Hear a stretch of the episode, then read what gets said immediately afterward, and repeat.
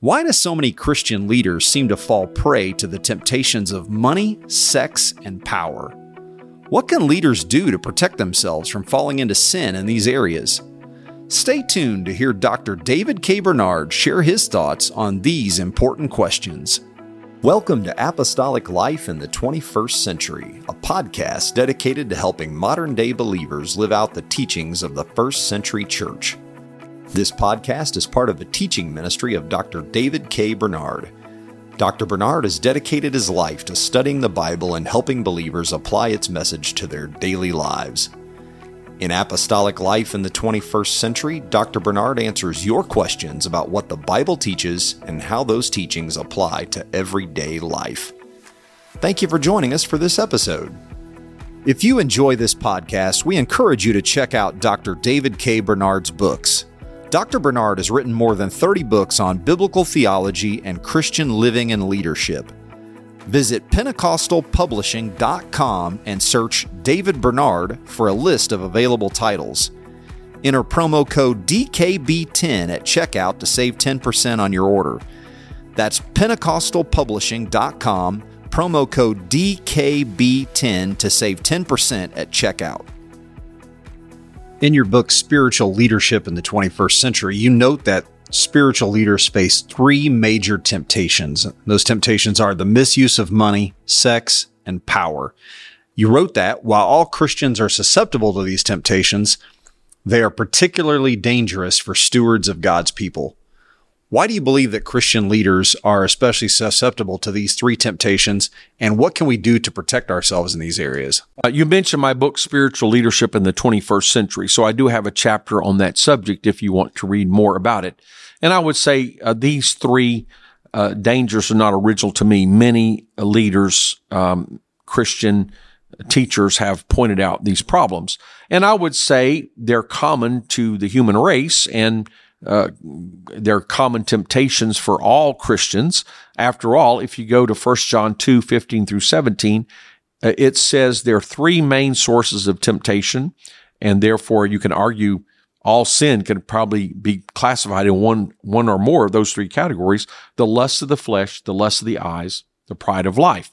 And so you can easily see lust of the flesh would include, but it's not limited to, to sexual immorality, uh, also, you could include greed in that. Uh, lust of the eyes, again, temptation that comes through the eyes, that's primarily, again, sexual immorality or uh, covetousness, greed. You, you see something that you desire. And then the pride of life refers to the ego, the self will, uh, the will for power, uh, the, the idea that you can be an exception to the rule. And so you can easily see that the three temptation that I mentioned for leaders are really common to the human race and uh, rooted in what the Bible has taught us. But I do think they're more a problem for leaders because leaders are stewards of other people. And so they have more opportunity and more temptation than the average person. For example, money. A Christian leader usually is a steward over money that comes into the church. So a pastor or a church board member or other senior leader often has lots of oversight of money that comes into the church. And while there may be some and should be some checks and balances, there's a high degree of trust in leaders to administrate finances properly. So along that, that greater opportunity comes a greater temptation. The same way with sexual immorality. Leaders are often in a position of trust over other people that means people are vulnerable to them. People will share confidence with them, will feel close to them. And there is a psychological principle that's known to counselors that when a person is looking to a leader for help, there's an emotional uh, connection which, uh, especially of a, a person is needy or unhealthy, that can become an emotional dependence, which can turn into a sexual attraction. It's not necessarily that the leader is an extraordinary uh, object of sexual attraction, but it's that some of the people that the leader is leading may be particularly vulnerable, needy, uh, psychologically dependent. And so it's easy, it would be easy to take advantage of that kind of person. So that leads to sexual temptation. And then the third thing is power. And once again, leaders in a position where they're given more power and authority. um, not only in the areas I've already mentioned, but they make decisions that f- affect other people. And they're trusted to make those decisions. So there's a greater temptation to use, to make those decisions for personal advantage, for personal gain, according to personal opinion, uh, to give an advantage to their family or to their close friends, what is called nepotism or cronyism. And I would hasten to add, that it's it's it's fine to involve your family and your friends in the life of the church, but you have to be careful to treat them in, in the same way as everybody else. If you give them advantages, you have to give others those same advantages. If you give them opportunities, you have to be willing to share those same types of opportunities with others. If they're in need of discipline or correction, you have to correct them just like you would others. And so, but there's this temptation to use your power for improper or unfair advantages to yourself or to your family or to your friends. And so, uh, because of the, what I've just mentioned, yes, these are greater temptations for leaders. Now, how do you deal with those temptations? Let me give you a couple of uh, key points, which is good for all Christians, but especially for leaders. First of all, your relationship with God. You need to ma- maintain a strong relationship with God. You need to feel that you are personally accountable to God for what you do. That even if nobody else knows what you're doing, or even if nobody else cares what you're doing, you are going to give account to God. You must follow the teaching of Scripture. You must follow what is just and right, merciful and fair, because ultimately you are accountable directly to God as His servant. And that has to include prayer, Bible study, you know, the human heart is very capable of finding excuses for anything we want to do. Whenever somebody else does wrong, it's easy for us to identify that as wrong. When we do the same thing, we have excuses and justifications. Well, it was an exceptional case. Well, this, well, that. And so the only antidote to that is to continually go to God in prayer and ask Him, check my motives. Help me see what I don't see. If there's secret sin in me, reveal it to me. Humble yourself in God's sight. Then study God's word and study teachings about God's word. Uh, study ethics and uh, study what respective leaders have said is the proper course of action. Don't justify yourself in making exceptions, but listen to that teaching and make sure you understand the ethics are found in the Bible. And we have great ethical standards. Uh, my book, Spiritual Leadership, has a chapter on ethics.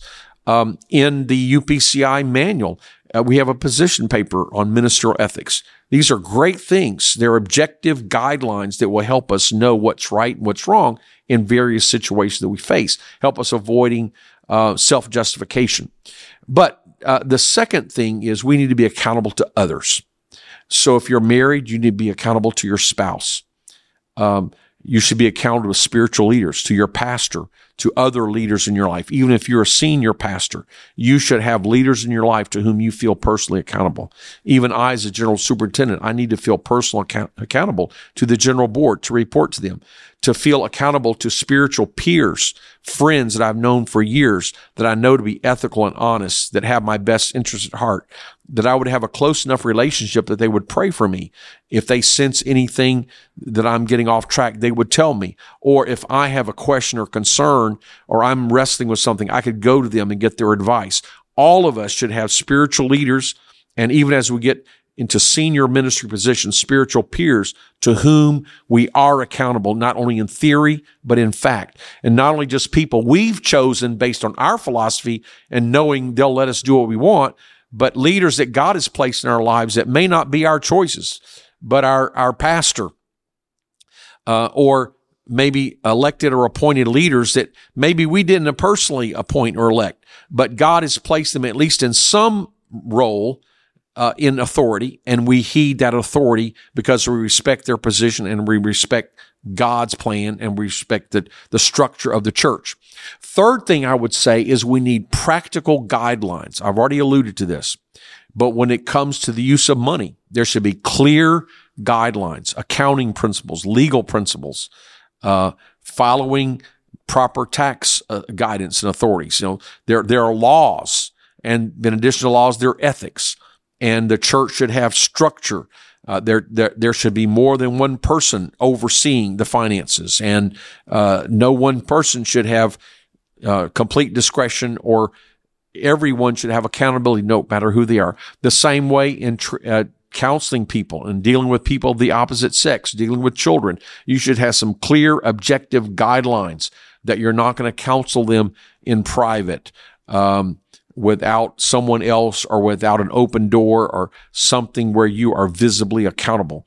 And I could go on and on. The same thing with power that you, you have some guidelines that you will not abuse people. You will not mistreat them or manipulate them, but you will treat them fairly and objectively according to certain policies and procedures. So every church should have policies and procedures in place that give you ex- uh, objective guidelines in different situations for how you make decisions, how you treat people. So by establishing accountability and guidelines in the form of policies and procedures, you can make sure that you follow um, God's teaching and you minimize temptation, but no system is perfect in that regard. So you still have to go back to your own relation with God, your relationship with your spouse, and your relationship with spiritual leaders and spiritual peers who can help you even beyond any policies and guidelines.